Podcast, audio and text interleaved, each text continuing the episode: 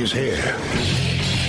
Now, broadcasting from, from the underground command post, deep in the bowels of a hidden bunker, somewhere under the brick and steel of a nondescript building, we've once again made contact with our leader, Mark Levin.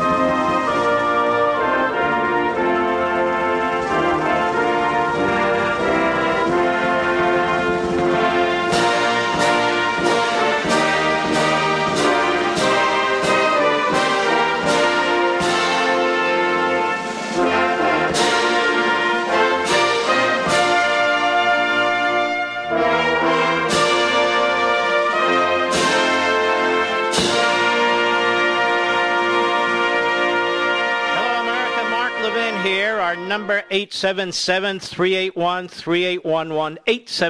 381 3811. Well, as you well know, General Powell passed this morning.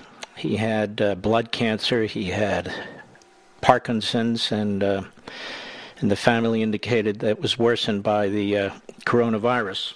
And he passed away this morning.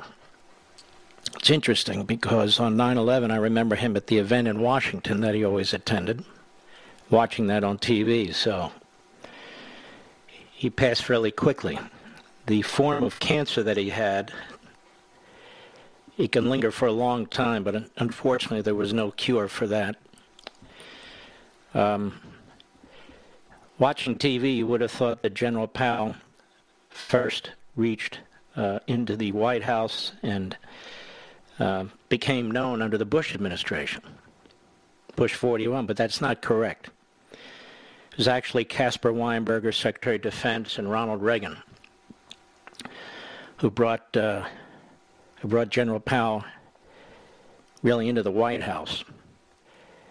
And General Powell was a man who loved his country, but he had a mixed record. Um, excellent record in many regards, but a mixed record in other regards. Uh, highly respected throughout Washington, D.C., as you can see, highly respected in the media. Um, he- had a, uh deputy over there when he was Secretary of State by the name of Richard Armitage. And, um, well, Armitage didn't come out and indicate that he was the one that had provided information to the press. And Scooter Libby who served under Dick Cheney, then the vice president, took all the heat for it, and uh, wound up being prosecuted. So I don't think that's uh, particularly honorable on the part of Armitage. I never knew if Colin Powell knew about that or not, his boss and close friend. And I understand that Colin Powell thought that the Iraq situation was the worst blot on his resume. I don't think it was. He was told what he was told by intelligence agencies. Same thing that was told to members of Congress. And he was a uh, he was very loyal in that regard to George W. Bush, and went to the UN and made the case as the case was provided to him. Um, and of course, that's being raised as well. It's like any other life. Nobody's perfect. They're not perfect in their personal lives, and they're not perfect in their professional lives. Even though you try to live a moral, patriotic life, and I think he did those things. I never quite understood why he didn't endorse John McCain for president. They had been friends for a very, very long time. McCain was his kind of Republican. And he backed Barack Obama. Uh, second time around with Romney, again, his type of Republican, he backed Obama again. Then, of course, he uh, he hated Donald Trump, as so much of the establishment in Washington does and did, from the Bushies to the Cheneys to the Never Trumpers and all the rest. So even backed Hillary Clinton and Joe Biden because he said the Republican Party had moved too far right, which he clearly did not. And so mixed political record as well. But I would argue a very honorable man, patriotic man, who loved his country and um, was very strong in many respects when it came to fighting in Iraq, when it came to Panama, Noriega, and some other issues some other cases. But I just want to remind people, because there aren't enough Reagan people around, that Powell got his start at a senior level, crossing over sort of from military to civilian, but still in military, providing advice on the civilian side in the Reagan administration. Not Bush 41 and not Bush 43. And he was very young at the time, too. But it's very sad, no question about it. He was 84 years old. That's not that old. And uh, may he rest in peace, and we wish his family all the best. I'm sure it's extremely difficult. Like I said, on 9 11, he was, this anniversary, he was uh, celebrating, uh, well, not celebrating, he was remembering the events of that day in Washington, D.C. It was on television. I watched it. He was a lot damn better than Milley, I can tell you that. I don't think General Powell would have left American citizens in enemy territory in Afghanistan. I don't think General Powell would have left patriotic Afghans who fought side by side with us in enemy territory, and I don't think he would have withdrawn from Afghanistan the way Austin and Milley and the rest of them did. No way. Neither would have Secretary of Defense Weinberger and President Reagan, and neither would a President Trump. No way. All right, I read something that kind of proves the point, it was interesting to me. It's a column that I caught at the Blaze Media site. A column I caught by Jackie Kalmes, K A L M E S, maybe it's Cams, whatever. She was a news person and now she's a columnist. You see this all the time, like Ruth Marcus is now the deputy editor, the op ed page of the Washington Post. She used to be a reporter. I know she was a reporter because she was a liberal hack at the Washington Post way back when in the Reagan administration. But they moved between reporting and giving their opinions. Although I don't know why, because there really doesn't seem to be any line of demarcation today between so called reporters and uh, individuals who give their opinions. So she writes a piece about entitled "Why Journalists Are Failing the Public with Both Both B-O-T-H S-I-D-E-R-I-S-M, both siderisms in political coverage." And I want to give you a feel for what she writes here. Then we'll take a break, then we'll circle back. American politics, she writes, has changed dramatically since my post Watergate generation of journalists began covering the story. Political journalism hasn't kept up. For years, it was easy to cover both sides, Republicans and Democrats, as equally worthy and blameworthy partners in democracy. Now, I might say, as long as I've been alive, that's never happened. So that is a, uh, a bogus point to begin with. While we reporters had come of age as witnesses to the unprecedented resignation of a Republican president who tried to corrupt the institutions of government to effect an election, I would have thought that was John Kennedy, but apparently not. Imagine what remained was a Republican Party still capable of a creditable role in a healthy two party system. After all, Richard Nixon was forced to resign when congressional leaders of his party began abandoning him. Again, imagine that, Kevin McCarthy. See where this is going. Now, when reporters or pundits use the words both sides in regard to some political problem, I stop reading or listening. I started to chafe at false equivalents a quarter century ago.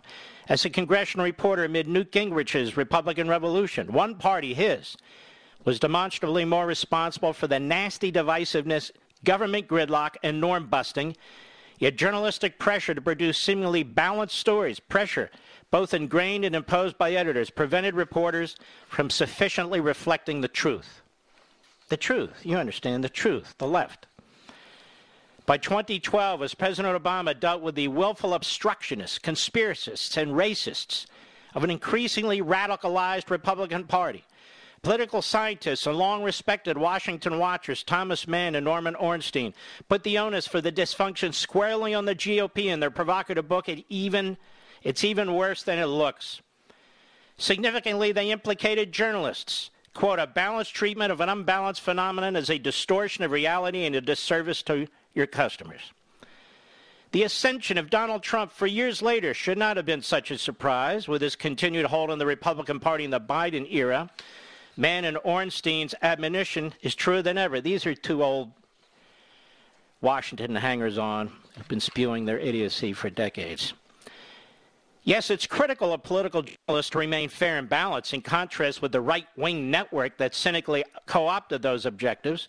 And yes, variations on the word lie justifiably made it into the media, sometimes I never thought I'd see, let alone write, to describe what comes out of Trump's mouth whenever his lips move. Sadly, that was progress. Yet now that Trump is no longer president, his words no longer can fire senior officials move troops or launch bombs, his unhinged utterances go largely uncovered, for better or worse. Better for everyone's mental health, worse because he's the favorite to be Republicans' 2024 nominee and perhaps president again, and still commands his party, enabled by sycophants in Congress, state capitals, and thousands of local public offices. Attention must be paid. All right. You can see what a hack this woman is, and you can also see that they're getting ready to double down on what they did to Trump. Should he run for president again? I believe he will. I don't have insider information. So she's gearing them up. To the extent, then, that journalists and pundits focus critically on President Biden and Democrats and give short shrift to Republicans' obstructions as if the cancer of Trumpism was in remission, if not cured, that indeed distorts reality and deserves readers, listeners, and viewers. Yeah, that Joe Biden's had a tough time, hasn't he, America? No demands for his uh, medical records or the list of his prescriptions. No, no, no, no. They really followed up on that Tara Reade story, didn't they? No, no, no. They really followed up on his background, his history of segregation, didn't they? No. And now, as he, as she shuffles away after giving a few comments, like a man who's hungry for his oatmeal, a man who doesn't hold press conferences, a man who's done 10 one-on-one interviews, She's concerned about the way the press treat Biden. Now, this is very, very important. And so I'm going to take a break now. Just bookmark in your mind where we are.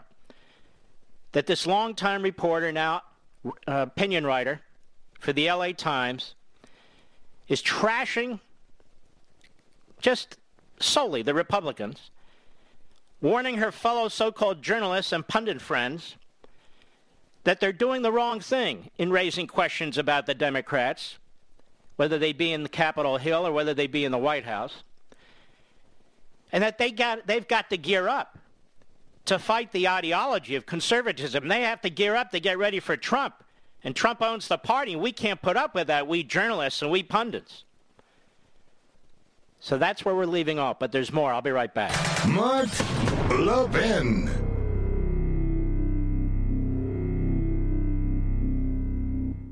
In today's digital age, where cyber threats loom larger than ever, safeguarding your personal information is paramount. So why is Congress considering a law that could put your credit card data at greater risk of being hacked and exposed to foreign networks? This Durbin Marshall credit card bill could jeopardize your financial data, make it more susceptible to cyber intrusions.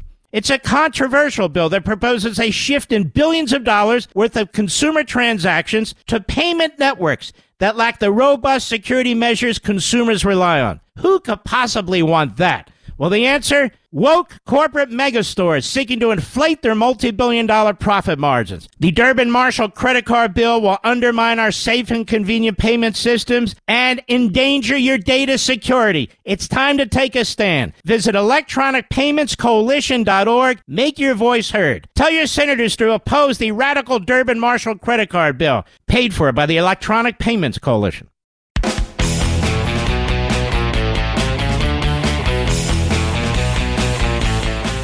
Why journalists are failing the public with both siderism and political coverage. Such a hack piece, but it reveals a lot. Democracy is literally at stake. As Republicans block federal voting rights legislation, those in red states continue to challenge the 2020 votes for Biden, but not their own, pass laws to suppress future votes in ways disadvantageous to Democrats, gerrymander legislative districts, and replace nonpartisan election observers with partisan ones. Listen to this. In Congress, the Democrats' disarray, to use a favorite uh, phrase of journalists is real and merits dissection, but it must be said that it owes much to the fact that Democrats, with their minimal House and Senate majorities, can't count on a single Republican vote for most legislation, while one Republican senator can routinely block action with a filibuster. Meanwhile, the scra- scraping between liberals and uh, such as Bernie Sanders and uh, Joe Manchin and Kyrsten Sinema over potentially transformative domestic spending proposals reflects the normal debate process. Really? Numerous news reports suggest Biden's politically liable for the persistence of COVID 19, yet many are silent on Republicans' opposition to his efforts promoting vaccines and masks. And the not coincidental fact that the rates of hospitalizations and deaths are highest in red states. Actually, they're not. Trumpists on social media seem to gloat over high case numbers. See where this is coming from? She's a nut. This is a Republican Party that's not serious about governing or addressing the nation's actual problems as opposed to fall ones like critical race theory. And it goes on. She is, of course, a hack. But here's the thing Blaze went back and took a look at social media and some of the responses by reporters. New York staff writer Jane Mayer, who was always a hack, tweeted, Good point from longtime reporter Jackie Calmes. Missing from much political coverage is the only one party is even trying to govern. New York Times Magazine writer Nicole Hannah-Jones, remember her 1619 project? She loved it. Every political journalist should read this and the book How Democracies Die.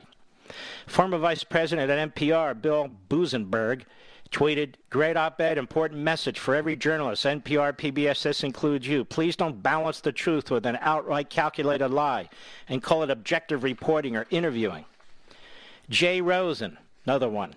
American politics has changed dramatically since my post Watergate generation. He retreats that. He says, I've been waiting for this column by a former political reporter for a very long time. John Harwood, another jackass. Outstanding from at Jackie Calmes. Uh, Howard Fineman, you remember that lightweight? Uh, he says uh, white journalists are failing in political coverage. He says she's spot on. I know her well, and her name implies she's a calm, rational reporter, but she's rightly pissed that we give psycho Trumplicans both sides coverage. Now, when we come back, we're going to analyze this. This actually is not new. This column is just the latest in numerous columns and numerous assertions by fraud propaganda by fraud journalists who are propagandists with no intention of reporting the news, and they are making it abundantly clear that they're getting ready for the next round. I'll be right back.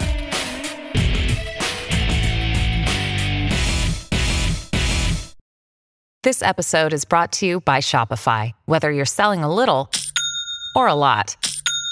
Shopify helps you do your thing, however you cha-ching. From the launch your online shop stage, all the way to the we just hit a million orders stage. No matter what stage you're in, Shopify's there to help you grow. Sign up for a $1 per month trial period at shopify.com slash special offer, all lowercase.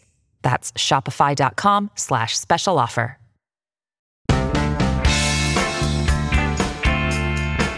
Listening to Denali, the great one. The great one.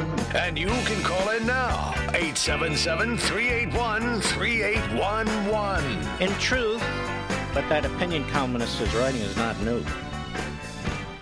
It's just the latest exposition of the media mindset, the corrupt media mindset, the propaganda organizations in this country. They are self aggrandizers, they are narcissists, and they are justifying among themselves uh, the turn that they have taken in destroying a free press and the turn that they have taken in advancing the cause of one party and American Marxism as an ideology. This has been actually going on in journalism schools and throughout newsrooms, so called, for decades. And just like with colleges and universities generally and the, and the society generally, it's reached its pinnacle now. And so they describe the people with whom they disagree in the most negative, poisonous terms. And they describe the people with whom they agree as righteous people with some faults. But those righteous people with some faults reflect their own ideology. Jim Rutenberg, a Times news correspondent turned columnist, in 2016, he's even more blunt. He asserts that if you're a journalist who despises Trump, this is an unfreedom of the press as so many of the Democratic Party press do, and consider him some kind of a threat to the nation, you can hardly be expected to report objectively about him. On August 7, 2016, five years ago, Rutenberg explained the mindset of the newspaper and the media at large, writing, If you're a working journalist and you believe that Donald J. Trump is a demagogue playing to the nation's worst racist and nationalistic tendencies, that he cozies up to anti American dictators and that he would be dangerous with control of the United States nuclear codes, how the heck are you supposed to cover him? If you believe all those things, you have to throw out the textbook American journalism has been using for the better part of the past half century, if not longer, and approach it in a way you've never approached anything in your career. If you view a Trump presidency as something that's potentially dangerous, then your reporting is going to reflect that. You would move closer than you've ever been to being oppositional. That's uncomfortable and uncharted territory for every mainstream non opinion journalist I've ever known, and by normal standards, untenable. But the question that everyone is grappling with is do normal standards apply? And if they don't, what should take their place? It may not always seem fair to Mr. Trump or his supporters, but journalism shouldn't measure itself against any one campaign's definition of fairness. It is journalism's job to be true to the readers and viewers and true to the facts in a way that will stand up to history judgment. To do anything less would be untenable. It seems to me this guy may have a claim against this, this other columnist five years later. No, Mr. Producer? Saying damn near the same thing. So the abandonment of objective truth and worse, the rejection of the principles and values of America's early press. It's not new for the New York Times or the Washington Post but they are letting you know they intend to double, triple, quadruple down on this. They are utterly corrupt, as the rest of the book Unfreedom of the Press points out. They're overwhelmingly members of the Democrat Party. They overwhelmingly share a hard left ideology and agenda. They live in a bubble, mostly on each coast, the east and the, the eastern coast and the western coast. They socialize with each other, and they give awards to each other. Many of them move in and out of Democrat administrations or move in and out of Democrat congressional offices up on Capitol Hill. This is who they are. And there are no voices, well, almost none, very few voices that I'm aware of, that preach objectivity, or at least the pursuit of objectivity and impartiality. And they never and, and this as i say has been going on for some time. There was a gentleman i'd like to introduce you to people. There was a gentleman a professor of english university of chicago. His name was richard weaver. He's a brilliant man and he noticed this almost a half century ago but again it's reached its pinnacle now and uh, he wrote a book in called Ideas Have Consequences. And he wrote that the modern press is actually a highly negative force in our society. He was not opposed to a free press, but he was repelled by what it had become. He said, For Plato, truth was a living thing, never wholly captured by men, even in animated discourse and in its purest form. certainly never brought to paper. In our day, it would seem that a contrary presumption has grown up. The more firmly an utterance is stereotyped, the more likely it is to win credit. It is assumed that engines as expensive and as powerful as the modern printing press will naturally be placed in the hands of men of knowledge. Faith in the printed word has raised journalism to the rank of oracles. Yet how could there be a better description of them than this line from Phaedrus? They will appear to be omniscient and will generally know nothing. They will be tiresome, having the reputation of knowledge without the reality. Weaver said if the realization of truth is the product of meeting of the minds, we may be skeptical of the physical ability of the me- mechanism to propagate it, as long as the propagation is limited to the printing and distribution of stories which give one unvarying answer, quote unquote. And this circumstance brings at once the question of the intention of the rulers of the press. There's much to indicate that modern publication wishes to minimize discussion. Despite many artful pretensions to the contrary, does not want an exchange of views, say perhaps on, on academic matters. Instead, it encourages men to read in the hope that they will absorb, in other words, propaganda. In this, Weaver is condemning the nature of media as organized propaganda involving individuals who are not particularly bright or knowledgeable about the matters on which they write or speak, but are propagandists for particular viewpoints. Weaver argued that there's another circumstance which raises grave doubts about the contribution of journalism to the public weal. Newspapers and all media today are under strong pressure to distort in the interest of holding attention. It is an inescapable fact that newspapers thrive on friction and conflict. It is an inescapable fact one has only to survey the headlines of some popular journal, often presented symbolically in red, to note the kind of thing which is considered news. Behind the big story, there nearly always lies a battle of some sort. Conflict, after all, is the essence of drama. Then he says, in reviewing the persistent tendency of the newspapers to corrupt, I shall cite a passage from author James Fenimore, Fenimore Cooper. Though Cooper lived before the advent of yellow journalism, he seems to have stated the essential situation with a truth and eloquence impossible to improve on when he said in the American Democrat, a newspaper, quote, As the press of this country now exists, it would seem to be expressly devised by the great agent of mischief to depress and destroy all that is good, and to elevate and advance all that is evil in the nation.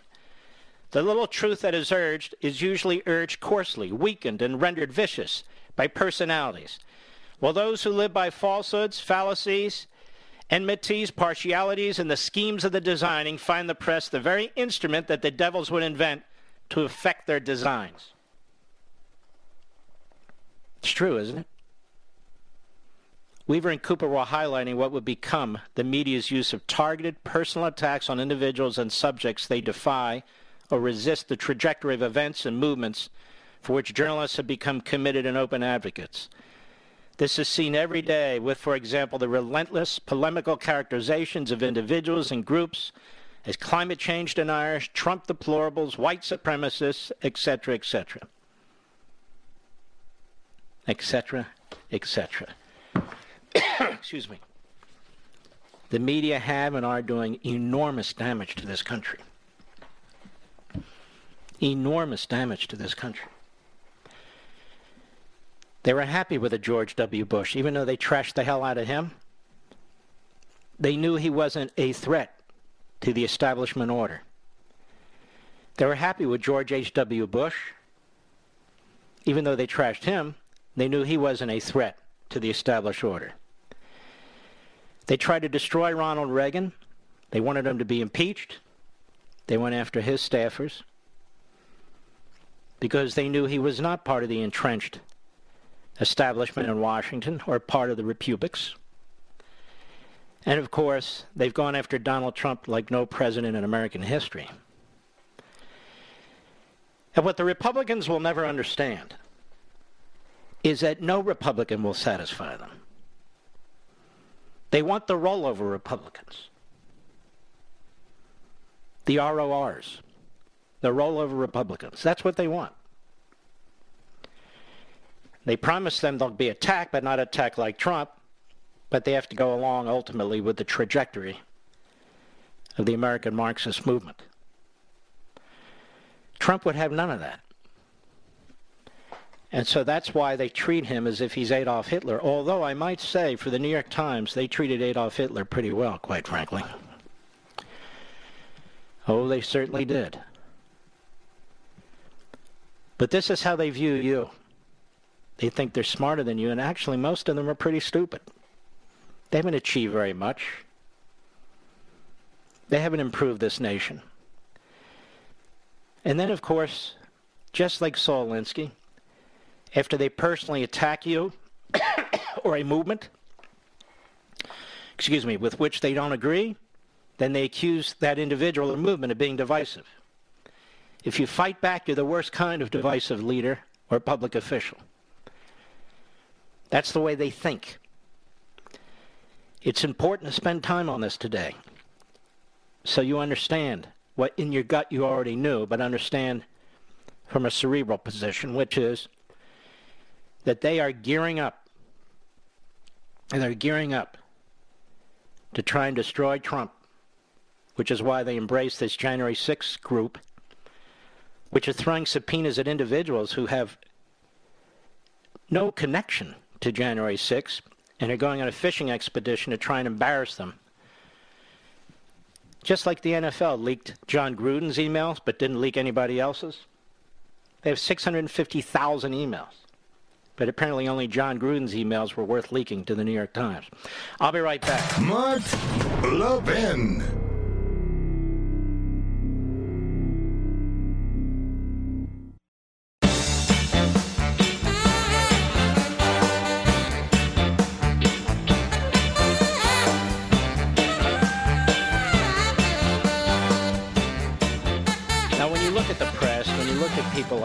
Todd or George Stephanopoulos or, and so forth. This proves the point. I want you to listen to this. This is Chuck Todd with Pete Buttigieg on Meet the Press. And remember, this guy's in charge of Buttigieg transportation issues, with supply chain issues. And he takes two months off and nobody knows, and they don't even have a deputy secretary of transportation. Cut to go. Uh, I know you've been under some um, bizarre attack for taking paid leave uh, by some some loudmouths um, uh, in our political system. So let's want- stop right there. Does that sound like a real journalist to you, Mr. Producer? I know you've been under some bizarre attack for taking paid leave by some loudmouths in our political system. See, Chuck Todd is unaffected by inflation. He's unaffected by food prices. You can just look at the guy and tell. He's unaffected by the price increases on gasoline. He's unaffected by all of it. None of the media is affected by any of this. Any of it. Period. And so this is how they view you. Here's a guy who takes two months off for family leave. Let me ask you something, Mr. Producer. When's the last time I took two months off? I've never taken two months off. When I had a bad heart attack, I didn't take two months off. In fact, I came back too fast. But all that said, you know, when you're the cabinet secretary, even though you may be able to take off two months or whatever as a matter of regulation or law or what have you, you don't do it because you have things to do for the country. But anyway, go ahead about paid family leave in general because it apparently may not be in the final part of Build Back Better. Um, you took it. Uh, the federal government ha- offers it to federal government employees. Um, what does it say if the president can't get paid family leave into his agenda? Now, is this is this the kind of question that a real journalist would ask? In other words, asking a guy who just took federal paid family leave because he's a federal employee what if the president can't get it into his agenda? He doesn't ask questions like who's going to pay for this? Or what's the cap on this? Or what's the effect on businesses and the job market? No, no, no. What does it say if the president can't get it back into his agenda? Because Chuck Todd is rooting. Because he's a fraud. He's a Democrat, and so is his wife, a Democrat consultant. Go ahead. Well, uh, it, it's on the president's agenda. It's in the Build Back Better plan, and I'm, I'm proud to work for an administration think, but it may that not last. walks the walk on family But, but it may not last, Pete. It may, it, it, it may not last. What, what, are you, you going to do? What are you going to do? Go ahead. It may not last. in the Yeah, plan. let me tell you, it, it is in the president's vision, and uh, uh, we'll, we'll see what uh, the legislative process is going to bring. Uh, but the president's been very clear on what he's calling for. And the American- Fascinating interview, isn't it? Monotonous. That's why most of these Sunday shows, nobody watches them. They're monotonous. They're predictable. This is a Democrat operative talking to a Democrat operative. One is dressed up as a journalist, and one is dressed up as a cabinet secretary. Now, you can be assured if the shoe were on the other foot, any Republican cabinet secretary for any Republican administration at the Transportation Department had taken two months off for family leave, and we had this enormous economic crisis with the supply chain, that he wouldn't get asked a question. Hey, what do you think of these idiots or these loudmouths questioning you? About, you know. I, I can't believe. it. You'd think he'd get that from this jerk? I really miss Tim Russert. You know, Tim Russert was a Democrat on Capitol, but the guy was mostly fair. He was tough. And he was smart. And he was he, he he's one of the few that managed to transition from working on Capitol Hill to a real journalist. He really was. Again, I didn't always agree with him, but he always asked about spending and balanced budgets. He would always ask them, which was never on the Democrat agenda, but he would ask Republicans too. You'll never get a question like that from Schmuck Todd. It won't happen. Well, these loudmouths, you know, political people, these loudmouths questioning you for taking family leave, you know, what's that all about? I don't know. When Ted Cruz flew his two daughters uh, to an event and then flew back, nobody defended him on family leave. Did they, Mr. Producer? I don't think so. No, they trashed the hell out of him. I do have a proposal, though, Chuck Todd. Why don't you take your full three months of family leave? I don't know if NBC offers it, but you do the nation a great service. I'll be right back.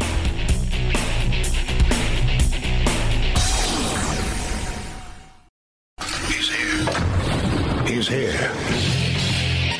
Now, broadcasting from, the underground command post, deep in the bowels of a hidden bunker, somewhere under the brick and steel of a nondescript building, we've once again made contact with our leader, Mark Levin.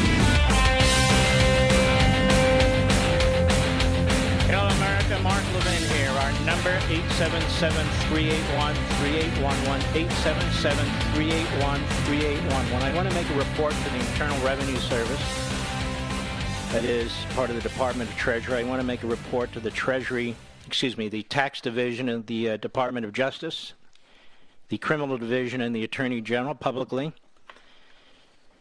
that Kamala Harris and Stacey Abrams have uh, have violated a federal tax law, as has Terry McAuliffe.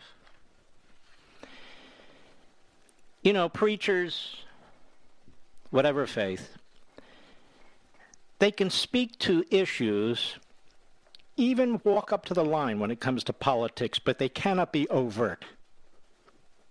They cannot be part of a campaign plan with videos, with messaging, turn out the vote. It's illegal because these institutions are tax exempt, and they're tax exempt because, among other things, they're neither profit making nor political. And yet, Kamala Harris has produced a video for the Terry McAuliffe campaign. And they're working very hard to get out the vote in black churches and black communities. And Virginia churches are airing Kamala Harris's endorsement of Terry McAuliffe and her urging parishioners to vote after attending church. I don't recall such a blatant and aggressive violation of federal tax law. But on the other hand, um, what do they have to fear given the Department of Justice? I hope you heard my monologue on Life, Liberty, and Levin last night on the Fox News channel. I suspect some people there didn't like it. I can guarantee you that the Bushies and the Cheneyites and the Never Trumpers didn't like it. And uh, I don't know, Rich, should I bother playing some of it in hour three, or should I just tell people where to listen to it? I'll figure that out during the course of the program. But here is Kamala Harris in a video message. It's going to be heard in more than 300 black churches in Virginia. Cut 9, go.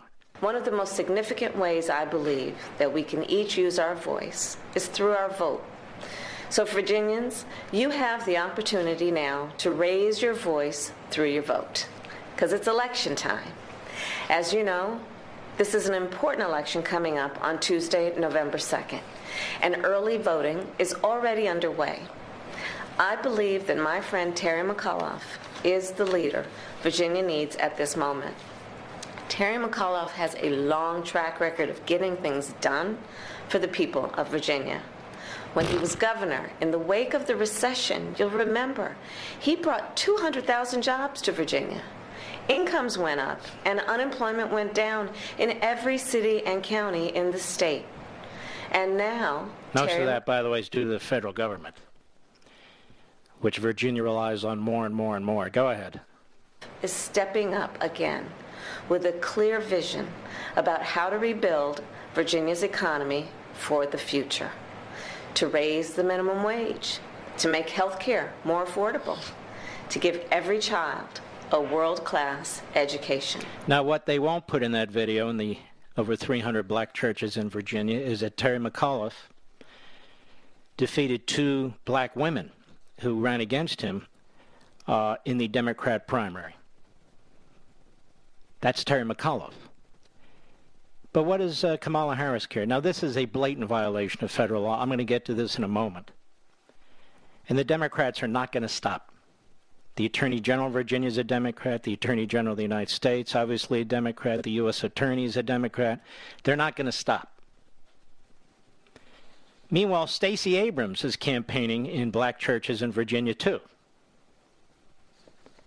doing the same thing in violation of federal tax law. Cut 10, go.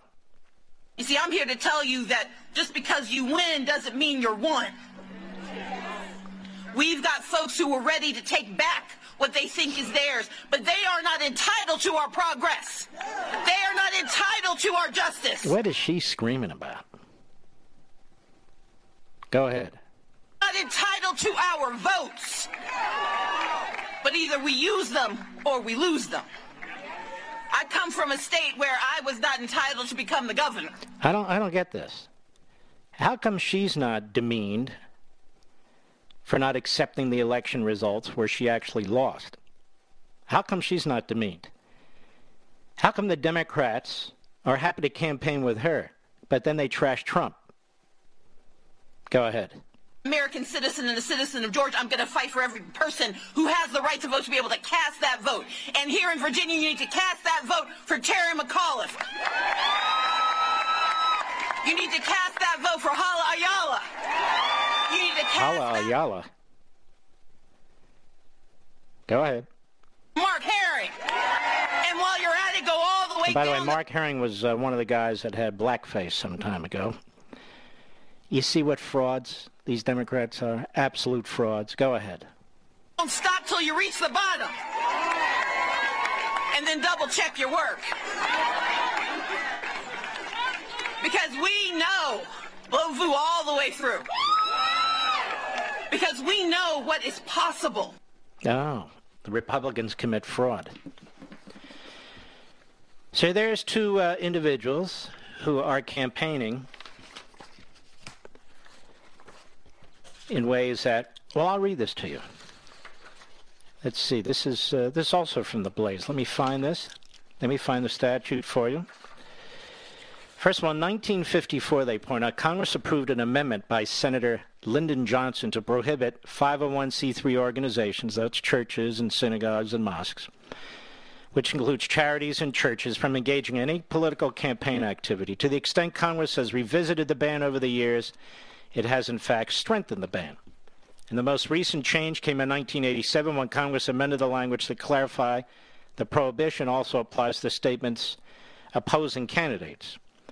Currently, the law prohibits political campaign activity by charities and churches by defining a 501c3 organization uh, that it may not participate in or intervene in any political campaign on behalf or in opposition to any candidate for public office.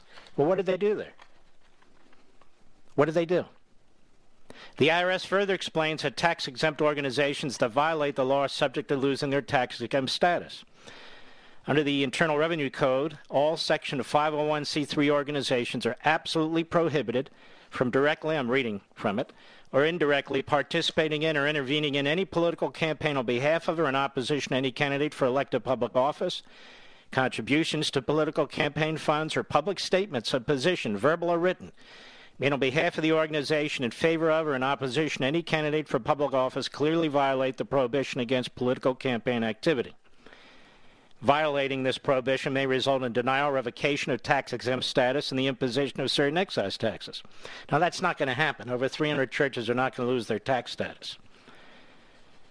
But shouldn't something be done about the Terry McAuliffe campaign and Kamala Harris and Stacey Abrams? This is like Psaki the other day. There's a left wing group called Crew that filed a complaint against her to their credit. When she endorsed Terry McAuliffe, from the uh, White House uh, press room, which is a violation of the Hatch Act.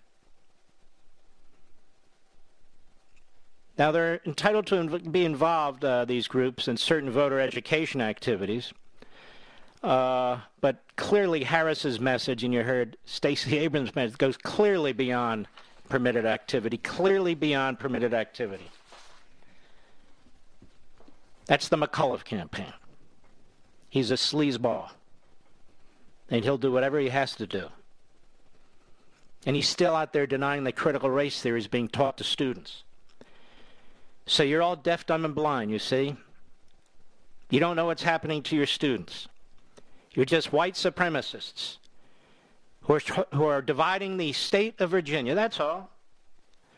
All the evidence to the contrary. That apparently is who you are. I'll be right back. Mark Levin.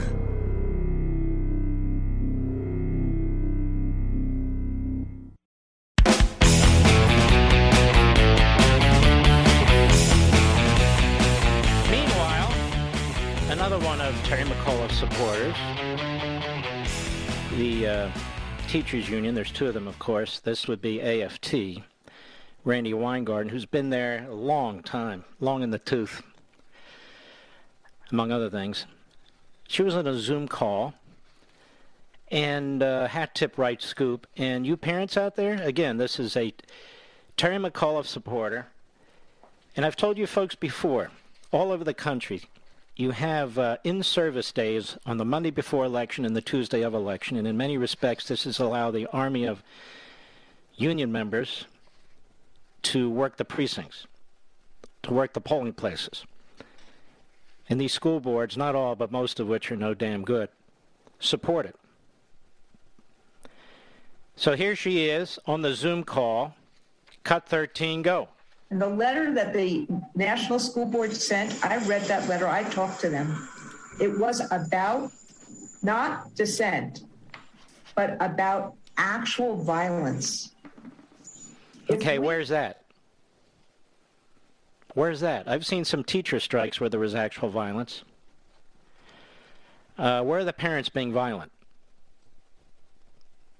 See, it just depends. I, I pointed out early on last week the attempt to uh, to break into the Department of Interior looked like a riot. Police were hurt. One was sent to the hospital. Most of the media didn't cover it. Most of the media didn't cover it. No commission, not a word from Liz Cheney or Adam Kinzinger. Looks like he's going to be gerrymandered out of his seat. No loss there, I might add. Go ahead. Allow and enable bullying and violence. And I say this as someone. Oh, that's pretty funny. School. Here we have the Americans Federation for Teacher. Can't allow bullying. Which, of course, the teachers' unions never do. They never bully anybody, do they? They never threaten anybody. They never harass anybody. And did she speak out against Black Lives Matter? When they were chasing after senators? Did she speak out against that illegal alien organization that was chasing after Senator Sinema? No, I didn't hear any of that. How about when the cities were burning two summers ago? Did she speak out against harassment and bullying and violence then? No, she didn't. AFT and NEA embrace Black Lives Matter, as does the Democrat Party. Go ahead. On a front line of doing demonstrations. If we enable and allow violence as opposed to real conversations. Okay, first of all, you're not enabling and allowing violence, you clown. That's number one. Number two, real conversations with the teachers' unions. Have you ever actually tried that, ladies and gentlemen? It's their way or the highway. Their way or the highway. Look at that teachers' union in L.A. What they were doing to those kids and their threats. They use it as an opportunity to blackmail the, the town, the city. Unbelievable. Unbelievable. And by the way, critical race theory. How can you have a conversation if they won't even admit that they're teaching critical race theory? They have the propaganda media at MSNBC, Joy Reid, a true reprobate. And then you have this clown, McAuliffe, running around the state saying people are being stirred up by critical race theory, which is not taught in Virginia. But of course it's taught in Virginia. And this is what he said today. Today. Cut 12, go. We don't teach critical race theory here in Virginia. It's never been taught. But in Loudoun County, everybody's stirred up. Everybody thinks we're teaching, you know, that you know every white person was a slave owner. I mean, it's just okay. uh, that's not what critical race theory is, says. That every white person was a slave owner. I'm starting to believe this guy's dumber than Joe Biden. It's a very, very low standard, but unbelievable. Critical race theory doesn't teach that every white person is a slave owner. And you recall when he was actually questioned by a real reporter for a local television station away from Washington, D.C., but in Virginia, he couldn't even explain what critical race theory is. But he just knows it's not taught in Virginia. Well, he doesn't know what it is, and it is taught in Virginia. Go ahead.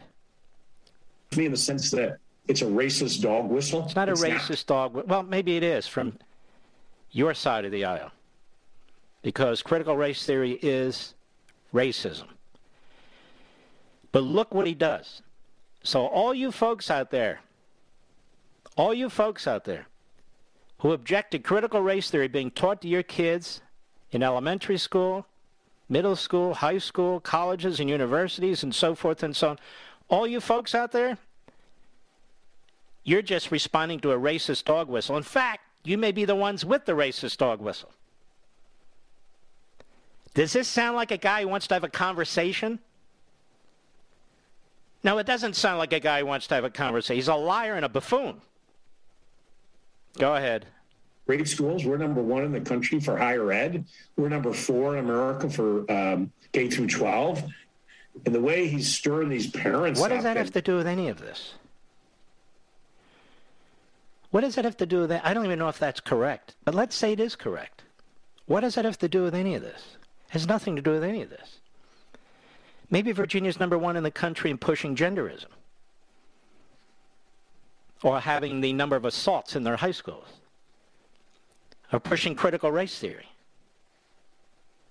Go ahead. Using children as pawns, and but whatever, it is what it is. So now, Glenn Youngkin's using children as pawns. In that whole 30 second bit there, ladies and gentlemen, he had multiple lies. Critical race theory is not taught in Virginia. Uh, we're not teaching every white person that they were a slave owner. I mean, what kind of a comment is that? It's a racist dog whistle, and Youngkin is stirring up kids using them as pawns. And this guy wants to be governor a second time around. He was a lousy, lousy governor which is why he's he's running scared right now. If he had been a great governor, he wouldn't be running scared.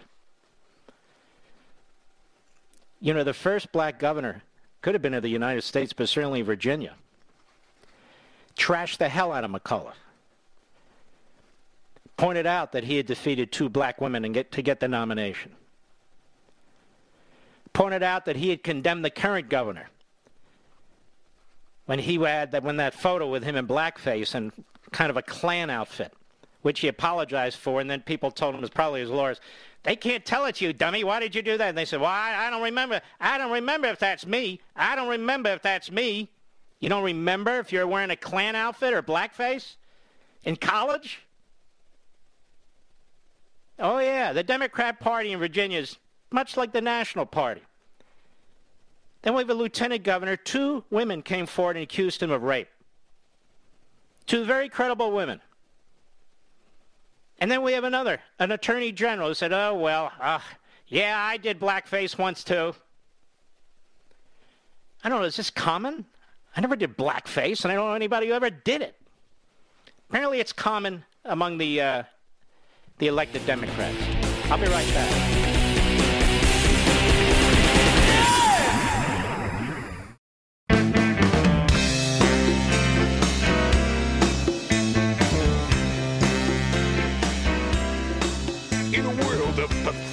Liberal potholes. He's a truck full of hot constitutional asphalt. Mark Levin.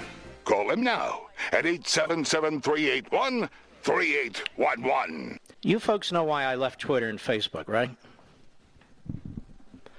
I don't work for Twitter and Facebook. I voluntarily went on those social sites, Twitter and Facebook. Millions of us did. Millions of us created communities on Twitter and Facebook. But Twitter and Facebook are the enemy. They believe in censorship, and they believe in promoting lies, among other things. They believe in using left wing third parties to put the scarlet letter on your forehead, treat you like you're a third grader. They have banned Donald Trump because they knew that's how he effectively reported to the American people. I chose not to participate in that kind of tyranny. And I chose not to participate in that kind of totalitarianism. And I was not going to subject you folks, at least through my sites, to any more data mining and enriching these corporations off of your backs. So I voluntarily joined these companies and I voluntarily left these companies. Went to Parler. Now we're on Gettr. Parler and Gettr. I don't believe too many people on TV or radio have done the same thing as a matter of principle. I don't believe they have. Because for many of them, I'm not talking about anyone in particular, but many of it's too lucrative. They need to promote themselves, promote their side businesses, promote whatever they're doing. And so they choose not to do it. That is, to leave and they want the hits, and they want the following. Well, I chose to leave, and I'm not going back to Twitter or Facebook because I think they are damaging our country. They sought to influence the last election. Zuckerberg, among others, Twitter. I think they collude and try and destroy competition. These are the characteristics of a tyranny. And so I'm not going to participate in it. They have destroyed many careers by giving voice and platform to American Marxists, the so called woke culture, the canceling of individuals. They've facilitated that. And so I want nothing to do with them. Nothing to do with them. Anybody that has an additional thought on the coronavirus, including experts, medical and scientific, they're banned. or shadowed. In other words, they're undermined. Much like Wikipedia. So for me, I felt it would be hypocritical and unprincipled for me to continue on Twitter, despite millions of followers, and to continue on Facebook. So on January 1st, it was January 1st, right, Rich? Facebook January 1st. When did I get out of Twitter? February 1st, I guess. On January 1st, I left. I left. And so you can do the same thing. Twitter and Facebook have hurt a lot of people. They've hurt the reputation of a lot of people. In my view, they have they've unbelievably affected the outcome of elections. And they do the dirty work of the Democrat Party and the American Marxists. You see what Zuckerberg did with over $400 million in the last election, if you heard me on uh, Life, Liberty, and Levin this past yesterday, Sunday night. People dump on big tech, and yet they rely on them. Why is that? They dump on big tech and they rely on them. I dump on big tech and I want nothing to do with them. Period. Now, I believe we have a Sputnik moment here, ladies and gentlemen. Many of you are too young to know what Sputnik is, or was, I should say. Well, Sputnik changed everything. On October 4, 1957, the Soviet Union launched successfully the world's first artificial satellite. That's what they called it. It's about the size of a beach ball. Weighed only 83.6 kilometer. That's about 83, 183 or 4 pounds. Orbited the Earth for about 98 minutes. And it ushered in a new political, military, technological, and scientific Cold War. Well, that's just happened with the Communist Chinese. And I've said we've been in a Cold War with them for years. We may not have accepted it as a Cold War, but they sure as hell were fighting it. They sure as hell were fighting it. They, uh, Beijing entered into a hypersonic missile race. And according to MSN, it uh, shocked not just the United States, but the Russians. The global hypersonic arms race is heating up worldwide after China tested a top secret weapon that can circle the globe at 21,000 miles per hour and descend from space to strike anywhere on Earth in minutes. The missiles designed to travel in low orbit to dodge missile detection and defense systems, allowing China to strike virtually anywhere on the planet with little or no warning. It comes amid warnings from experts that America will lose a new Cold War arms race to China within the next decade unless it takes a tougher stance against Beijing. We can take a tough stance against Beijing, but the Democrats are holding us back. They don't support any of these new efforts. They opposed the Patriot missile system. We're not even modernizing our nuclear weapons, where the Russians have modernized almost 80% of theirs. China's new weapon is only one of a series of hypersonic weapons being developed by Beijing, Russia, and the U.S. The U.S. and Russia have also spent decades working on their own hypersonic nuclear capable systems, and the two countries have conducted tests on the weapons in recent months. Here's the difference the Chinese have stolen our technology and improved it while we sit on our hands. Washington and Moscow have only made public details of their medium range hypersonic weapons that are designed to be launched from ships or planes and do not strike from space. But China's testing now of a 25,000 mile per hour hypersonic missile which flew through space before launching an attack on its target, took analysts by surprise, indicated Beijing's missile program is more advanced than previously thought. Those are the extent of the details as they're known right now. Now, our missile called the Arrow can reach a speed of 15,345 miles per hour. The what they call the fractional orbit bombardment system, or the Chinese new missile that they fired, the top speed is not 25,000 miles per hour, excuse me, it's 21,000 miles per hour. The range is unlimited. The range of our missile is believed to be about 1,000 miles, but it's not certain, launched from a B 1B bomber. The Chinese can launch their missile from any land base. Um, the cruising altitude for our missile is 1,000 miles. The cruising altitude for the Chinese missile, it can pop out of space, but it has low Earth orbit as well. So they have now jumped us.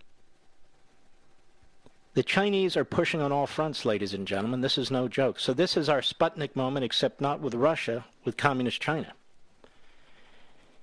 With Communist China. And we have exactly the wrong president, exactly the wrong Secretary of State, exactly the wrong Secretary of Defense, exactly the wrong Speaker, and exactly the wrong Democrat leader in the Senate not to mention the wrong generals. Pretty damn shocking. If we don't get our act together, we're not going to be the strongest superpower on the face of the earth. And to be an also ran when you talk about weapons like this is to be a loser. I'll be right back. Mark Levin.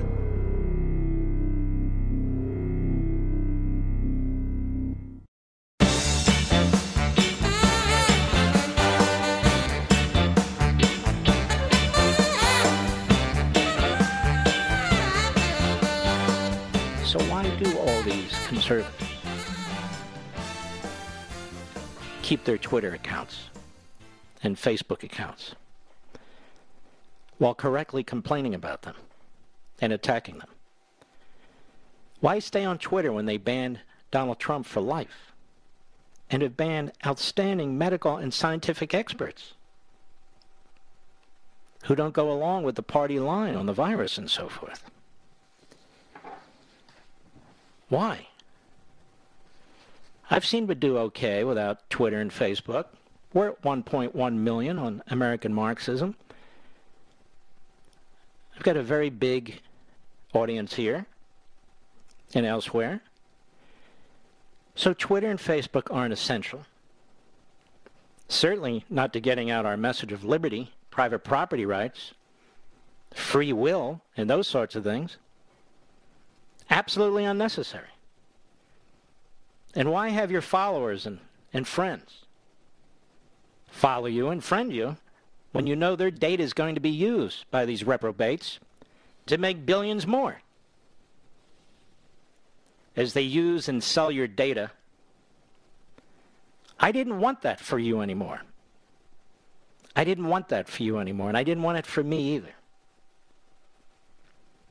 So I said, enough with big tech and their attack on speech and their attack on our election system and our, their attack on knowledge. Enough of that. Enough of that. If you want to really learn about the virus, you don't go on Twitter or Facebook anymore because they're censoring people. They're censoring people. They covered up the Hunter Biden scandal in order to help Biden win the election. So, as a matter of principle, I want nothing to do with them. Nothing. They covered it up. They went after the New York Post, a truly legitimate old, the oldest newspaper in the country, or certainly one of them. That's what totalitarian regimes do. They play footsie with the communist Chinese. When the communist Chinese regime tell them not to do something, they comply. Tell them to do something, they comply. Look at Apple. How many of you have given up your iPhones? Look at all the money Apple makes for communist China by manufacturing in communist China. China's our enemy in every respect, including our military enemy. Apple is a big source of revenue for communist China.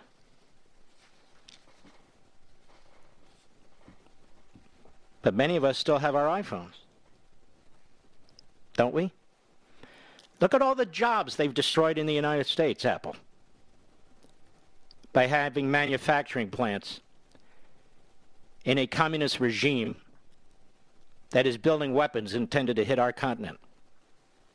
It's pretty frightening, isn't it? I think it is. It's very frightening. Do I have time for a call, Mr. Producer? Michael in Philadelphia, the great WPHT. One minute, my friend. Go right ahead. Mark, what's happening? Mark, um, I'm really glad you came. I'm really sorry, glad I started listening to you. I wasn't involved in politics before, but now I am, and you guys are informing me. My my my, uh, my question is, how are we going to overcome it? Is there going to be enough people to turn around and win the election and start turning this stuff backwards? You know what I'm saying? Uh, we're, we're going to find out in about a year. Uh, and we're going to find out on the presidential level in about two years. Well, obviously now I see what's going on. It's a part of it what they're trying to get their socialism platform through. Actually, losing Biden as a as a, a puppet, you know, and and then and, and try to push all, all stuff through. Am I correct? You are correct, and you need to be the uh, Paul Revere in your community in Philadelphia. Real fast, where are you in Philadelphia? Haverford. Haverford, Pennsylvania. Uh, you're right outside of Philly. That's a nice area filled with leftists. We'll do the very best you can, Michael. I'll be right back.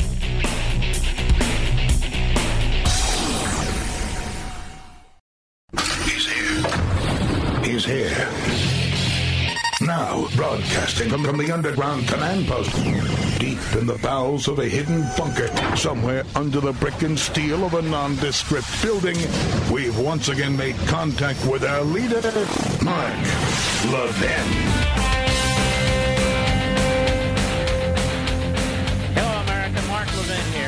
Number 877-381-3811 877-381-3811 Executive privilege. What is executive privilege?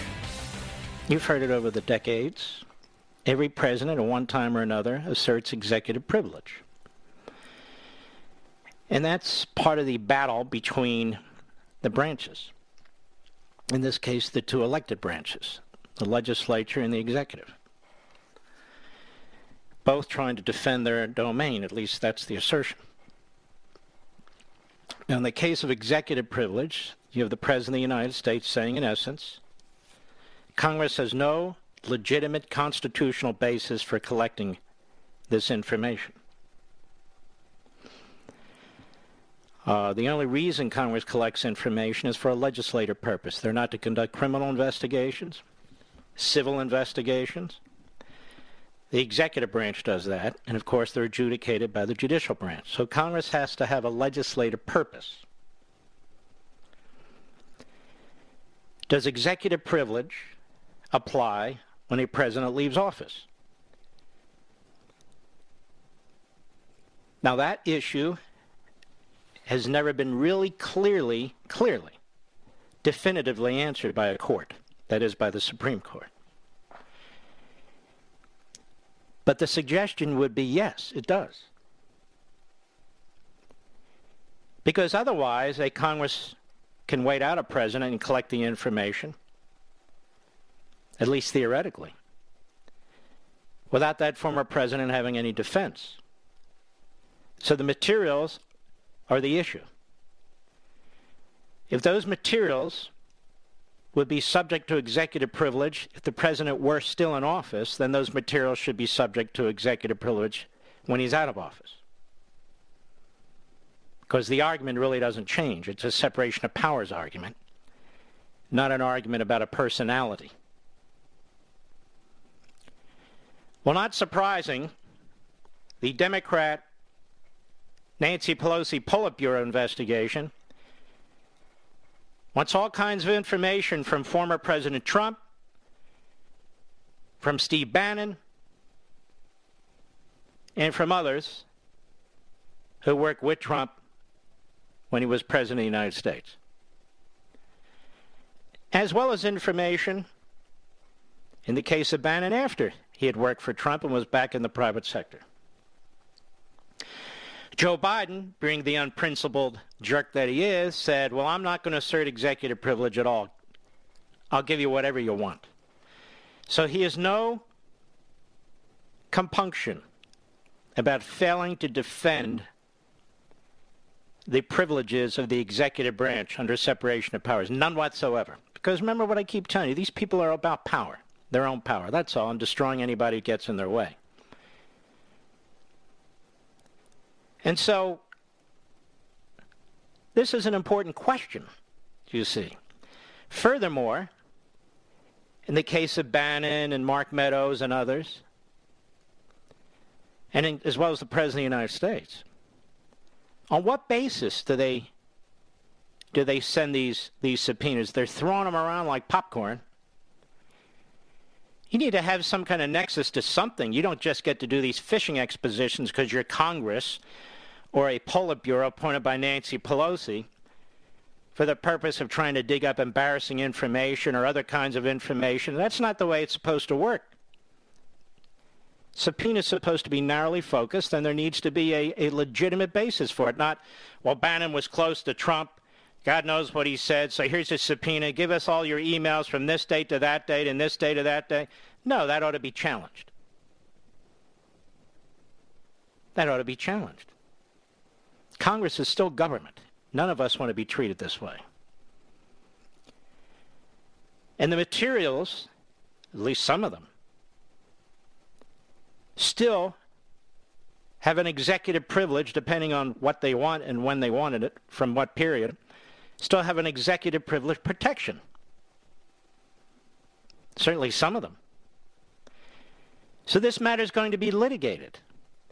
The Democrats in the House can vote all day long to make a criminal referral to the Department of Justice. But this matter can be litigated and should be litigated. So there's the big dummy, Joe Biden. I don't know if he's walking to a helicopter, from a helicopter, to the men's room, to the transgender. I don't know what he's doing. But he's asked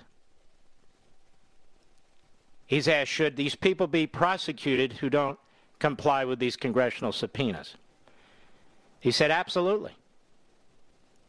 They should be prosecuted, and he suggested they should be prosecuted to the full extent of the law. To the full extent of the law. On an issue that hasn't even been resolved. That hasn't even been resolved. So the goal here is to make life miserable for the former president and these other individuals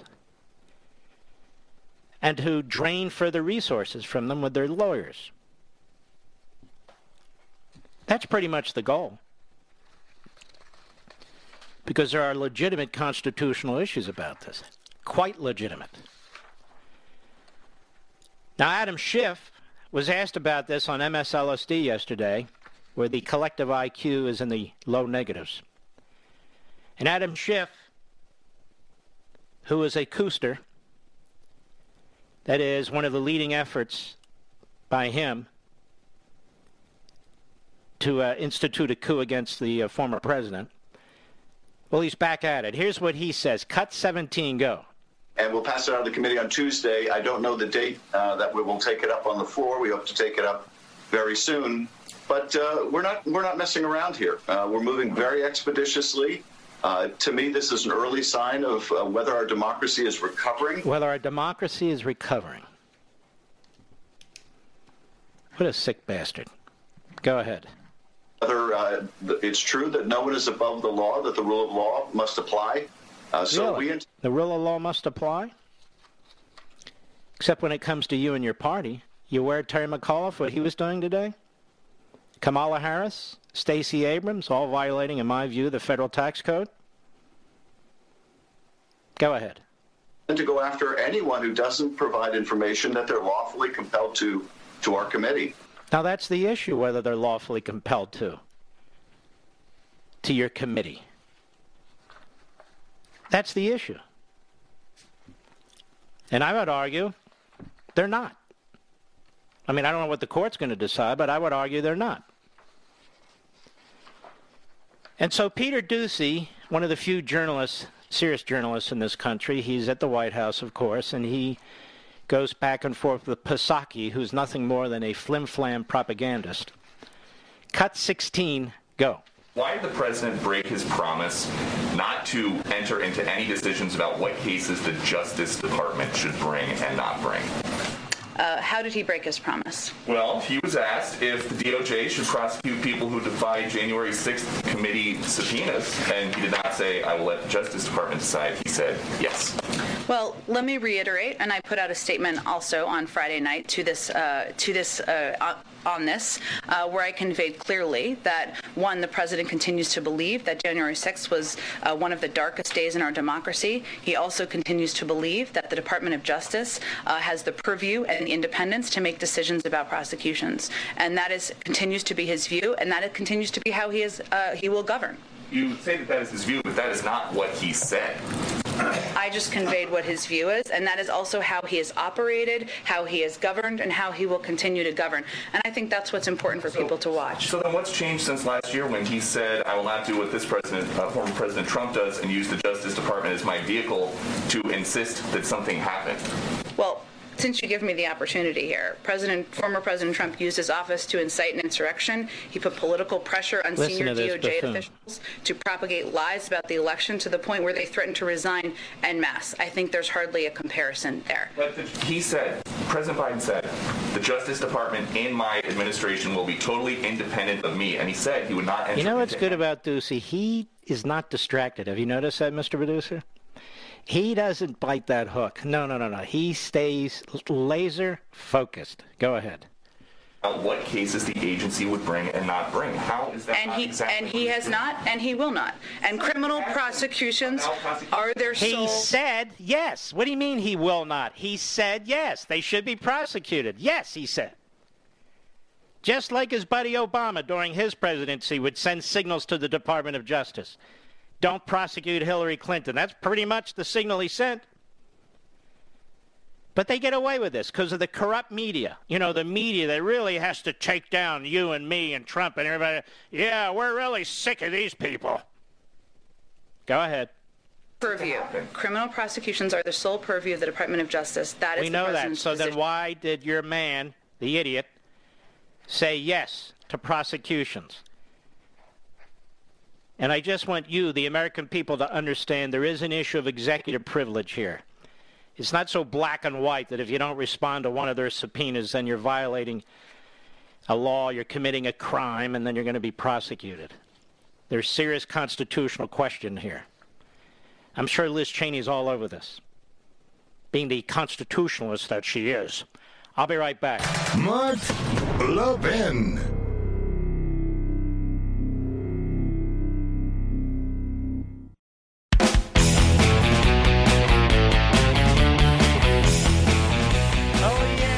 Denise from Colorado, Sirius Satellite from last week on the supply chain, medical supplies. Denise, how are you? I'm fine, Mark. How are you doing? I'm doing well, thank you. Go right ahead. Well, um, I'm really upset with our transportation secretary who blows this, you know, just doesn't take this seriously. But tell us about the medical supplies. Okay, well, I I ordered some X-ray equipment, and some of the X-ray equipment I couldn't get because our distributor said that it's on a cargo ship on in the ocean, and and then. Um, so I talked to him a little bit more, and and it's like he's having some issues getting the supplies in from his from overseas. But also, Mark, the bigger problem is um, we're having this problem with all of our supplies. And you and your Well, husband either- run a private uh, medical office, doctor's office. Yes, yes, and yeah, in small town Colorado. Mm-hmm. and because we're we're not there's a backlog of supplies and then our supply costs have increased Mm-hmm. All right. Thank you for your call. I understand it's getting pretty ugly out there. In fact, very ugly out there. Let's go to Tony, Rochester, New York, the great WHAM, our great affiliate there. Tony, how are you, sir? Hello. Hello, Mr. Levin. I want to thank you for Mr. Levin. I'm here. Hello. Yeah, hold on one second, Tony. Let me explain everybody what's going on. We are fixing our phone system finally because there are unacceptable delays in a program like this between the time I say hello and somebody hears me and replies. So they're working on that. I'm told we're putting in a spanking brand new system. So these calls are flowing through California back to the East Coast. And that's the delay, and hopefully uh, by tomorrow uh, the new system will be in place. Go ahead, Tony. Well, I want to thank you, Mr. Levin, for first of all being a voice in the wilderness out there. Um, as you were saying earlier, I don't understand why Americans buy any products made in China. I, for a long time, have uh, checked out products to see where they're manufactured, and a lot of times you just can't tell because it says distributed by, and it's a country in America. Uh, it's a company in America. So I thought there was a law at one point where it had to be printed on uh, the packaging of the product to tell you where the country of origin or manufacturer was, but apparently I haven't seen that. Uh, I don't know if that was under the Trump administration, but I do not buy any products made in China. I'll buy them made in Mexico. I'll buy them made in Vietnam. I'll buy them in product because that's what I have to get. But I mainly look for products made in the United States. I, I don't understand why Americans would buy products I, I agree with you. Part of the problem is um, like certain drugs, uh, because they have certain elements in China that we don't have, certain material that we don't have. I mean, in the ground and so forth. There's no escaping it. Uh, but in terms of basic manufacturing, you're 100% right. And Washington talks about this now. You know, the first one to talk about this was Trump. Washington never talked about this, but they talk about it now. And um, here's the problem the Chinese have bought off so many of our institutions, including politicians. Look at Swalwell. Uh, look at Pelosi. Look at Feinstein, who you don't even hear from anymore. Look at these colleges and universities with these Confucius institutes. Look at Hollywood and how much money China has in the movie industry. Um, and then you look at our products too. They have um, they have spread like a virus, like a poison throughout this society. And the one guy trying to put the brakes on it was Donald Trump. And I think to some extent that's why they tried to take him out, because he uh, because he was trying to stop them. And just look, look from the NBA and Nike to Apple and uh, and the others, big tech is also in China. They're all in China. So it's not so simple. But you're right. I mean, we're not at war with Vietnam anymore. In fact, Vietnam is very hostile towards China because China keeps stealing their mineral rights under the ocean and keeps threatening their fishing ships.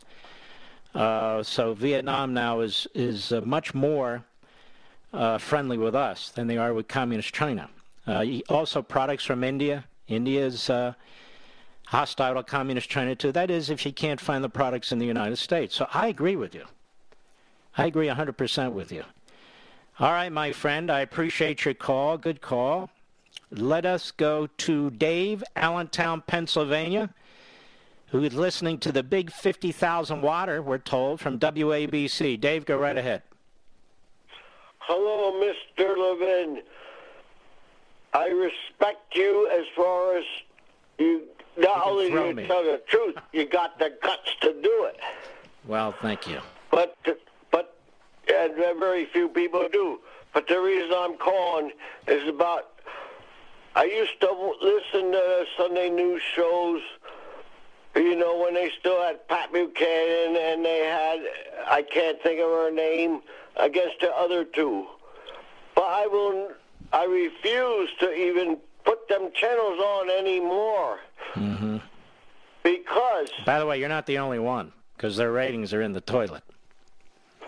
And I won't turn it on. Just like even NFL football, I like NFL football, hmm but you know I will not turn it on because uh, you know I'm I, I don't want to give these people the ratings.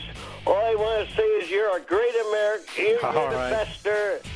You're very, very kind there in Allentown. You take care of yourself, Dave. I appreciate it. We'll be right back.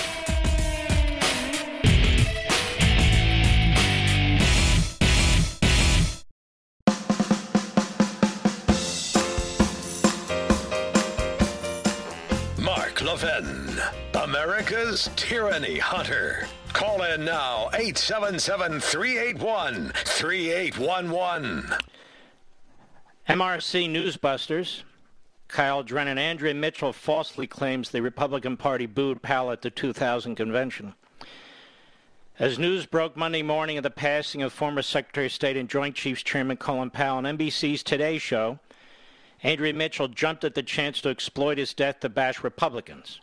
But in her ghoulish rush to do so, she got her facts wrong when she falsely claimed he was booed at the 2000 GOP National Convention. She said, I was on the floor of the convention in 2000 in Philadelphia when Republicans booed him. She even went so far as to argue that moment began the late general shift to the Democrat Party years later. She said, but he has stood out from his Republican Party even back in 2000 at the convention for speaking up for black rights and eventually did endorse Barack Obama, as you know.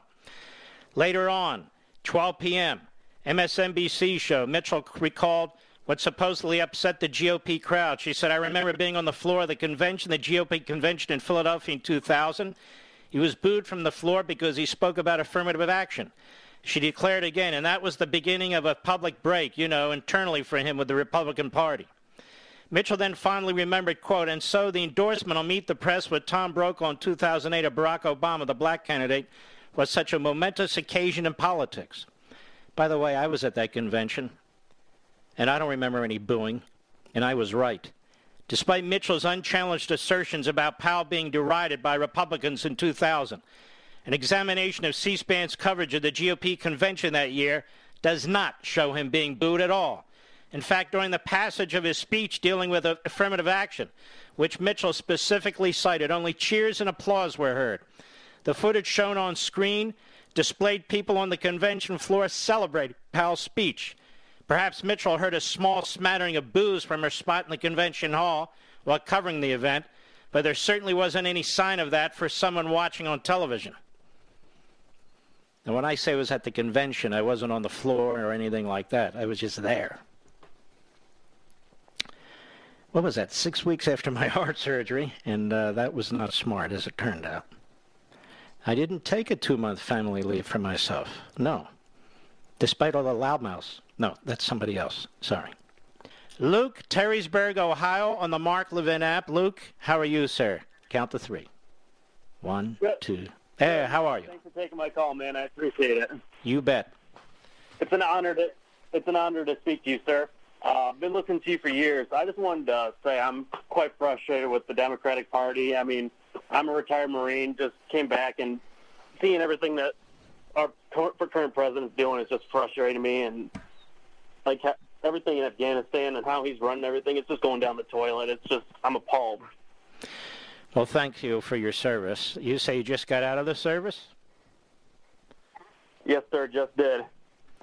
Well, I want to thank you. How many years were you in? Uh, six and a half. Just got done with medical discharge. Yeah. Well, listen, I want to thank you very, very much, my friend. You take care of yourself. Let's go to Linda, San Diego, California. Uh, those call letters are not correct. Anyway, Linda, how are you? I'm doing great. I'm thrilled and relieved to talk to you. I need help. I'm here in this deep blue, crazy state of California, and all my friends vehemently hate Trump. And I want You know to what? You know what's funny? You say that. I don't have friends who vehemently hate Trump because they can't be my friend. I'm just well, saying. like them otherwise. Yeah, well, I just me. Um, I'm not that much of a loner. I, like I say, I live in California.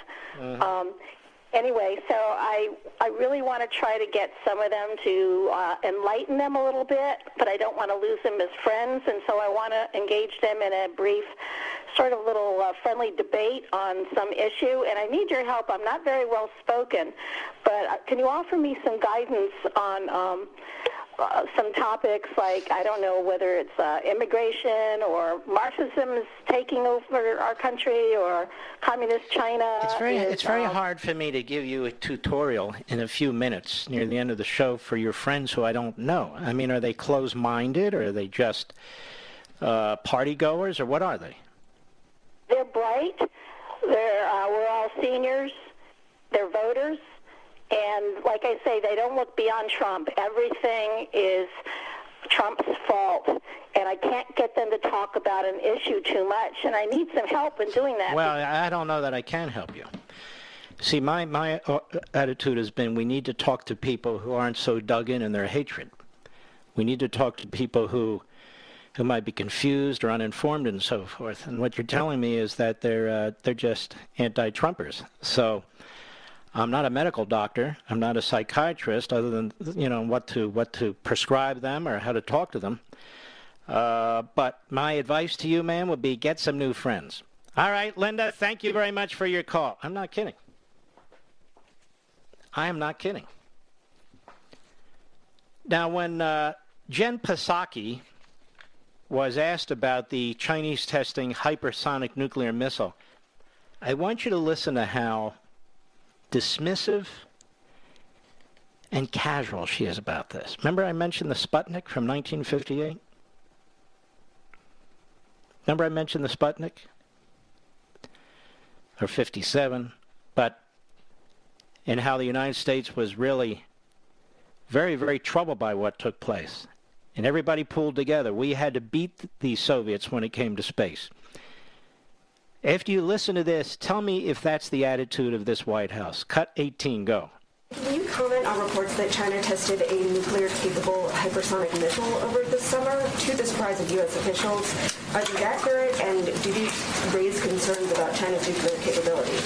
Uh, well, I know General uh, uh, Secretary Austin, I should say, uh, was asked this question this morning and addressed it, uh, but I'm not going to comment on the specific report. I can say an How would do you echo. get away with that? On a major, major issue like this, I'm not going to comment on the specific report. You're the spokes idiot for the idiot in the Oval Office. You should comment on it. Absolutely comment on it. Because he's the commander in chief, such as he is. Go ahead. Generally speaking, we've made clear our concerned about the military capabilities that the PRC continues to pursue. Now, this is like saying we're very concerned about the military capabilities of the Nazis, and we continue to make our concern known to them. And what do they say? Oh, I'm sorry. Oh, uh, we'll pull back. I'm sorry. We didn't realize we were upsetting you. You're concerned. Oh, okay. You dummy. Don't you understand they're doing this because they hate us? Don't you understand that? Go ahead.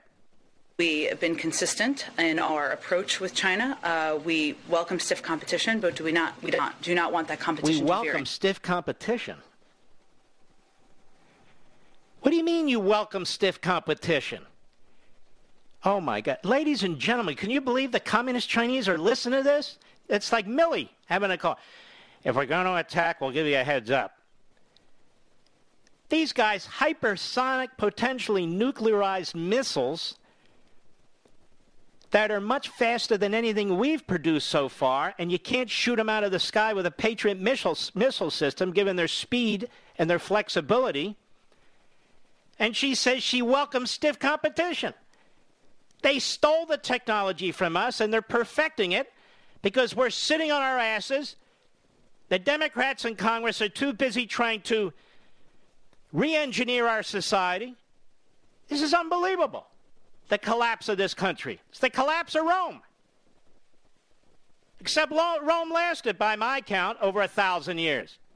We're not even into our 300th year. Unbelievable. We welcome stiff competition? No, we don't. Unbelievable. I'll be right back. Mark Levin.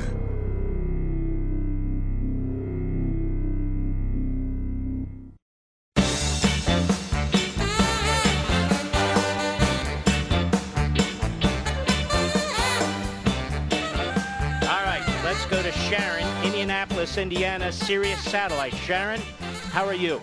Hi, Mark. Thank you for taking my call. You bet. Can you hear me? Yep. Okay. I just wanted to talk about the fact that it is so strange that now all of a sudden you see St- uh, Stacey Adams. I mean, Stacey Abrams. all around, and then Stacey Abrams. I'm sorry, but you know we never saw her before she ever ran for the governor's race, and all of a sudden, then Oprah was helping her. And look, now she denies that she lost her election. She's celebrated by the media. She's interviewed by CNN and MSNBC. This clown Terry McAuliffe has her campaigning in Virginia. I mean, how come she's not the persona non grata? I call her the angel of death of stealing votes because Mm-hmm. every time you see her, there's going to be some vote things going on. Okay, because she and see her her sister that this has, has nothing to do with her sister is a you know a judge but Is a uh, judge. uh, nothing and she's been she's being propped up by Oprah and all of them and she's she has All this right, well, we're thing not about getting too far with all this. Thank you, Sharon. I appreciate your call. I got it. Eddie, Oklahoma City, Oklahoma, on the Mark Levin app. Go right ahead. Yes, Mark. Thank you very much for accepting my call. I've been here listening to your show for the last seven years, the first time. You're right on. But I have something to say, if I may. I mm-hmm. don't think we have time to 2022 because they're going to try to steal all these elections again, cheat and steal and lie. And then at the end, there's. I thought like you were going to say China is our biggest threat. Yeah, it, it is. I'm getting to that. China is our biggest threat, and we we have we need time to get the, the military on track to be able to. Uh, fight them back if they do decide to attack. And we, uh, this administration, Biden, is not going to do anything if they attack uh, Taiwan. Taiwan.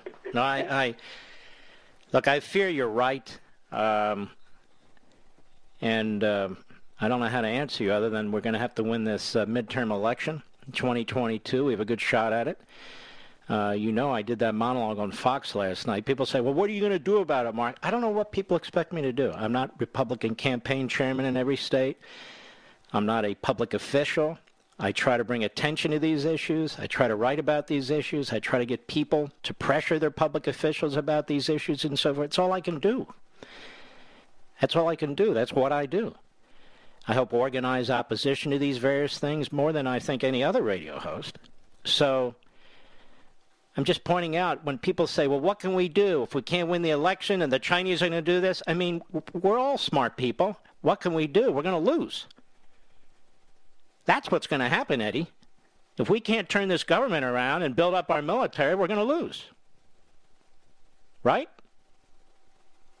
Hello? Rich? Oh, I don't know what happened. But I, I'm not I'm not a magician. If we can't turn this stuff around, like I said in the first chapter of my book, this is a struggle and we're losing.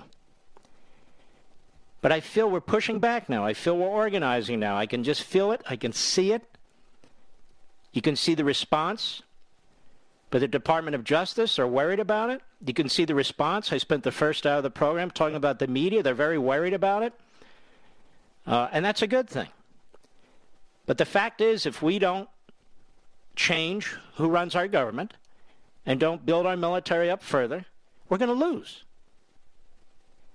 And so rather be mad at me, that means we all have to do more. Talk to more people.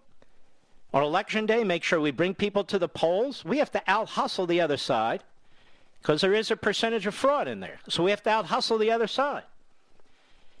And I'm not convinced everybody's doing that yet. I'm really not. I'm just not convinced that everybody's, you know, pulling their weight on this, and we need to. All right, let's continue. Let's go to JC, East Stroudsburg, Pennsylvania. JC, how are you? Hey, Martha. Good. How are you? I, first of all, I thank you very much. For, I love the way you say goodnight to your past animals. It's just heartwarming uh, being an animal lover. But however, yeah. Mark, uh, yeah. this is this is really terrifying. More so than people even understand. I've been following this from the beginning. Uh, we're, we're like fighting a three-headed dragon. It's like the medieval times. The one head you got, uh, you you you got big pharma, big tech. The other head you got Obama, the deep state, not Obama, Obama, Biden, the deep state. Um, and then you have China, uh, Russia, and all of their allies, and all the people they're trying to take over. And, yeah, I saw it from the beginning. China, they built the islands in the Pacific to, to change the borders in the Pacific. They ran the maneuvers right around the ships in the Pacific to taunt them. Then they, they're flying over Taiwan, and they were looking for a sign from the Biden administration. They gave them the sign. We gave them Afghanistan. Mm-hmm. They said, we're weak. Now they're, they're, they're shooting out their rifles. They're uh, supersonic. We got to do something. Everybody's got to do something. We got to stand up against this tyranny. And you know, all right, JC, I'm out of time. You're right on. You're all right on exactly right. Trust me, I feel your frustration on this. I'll see you folks tomorrow. Keep your chins up and God bless you.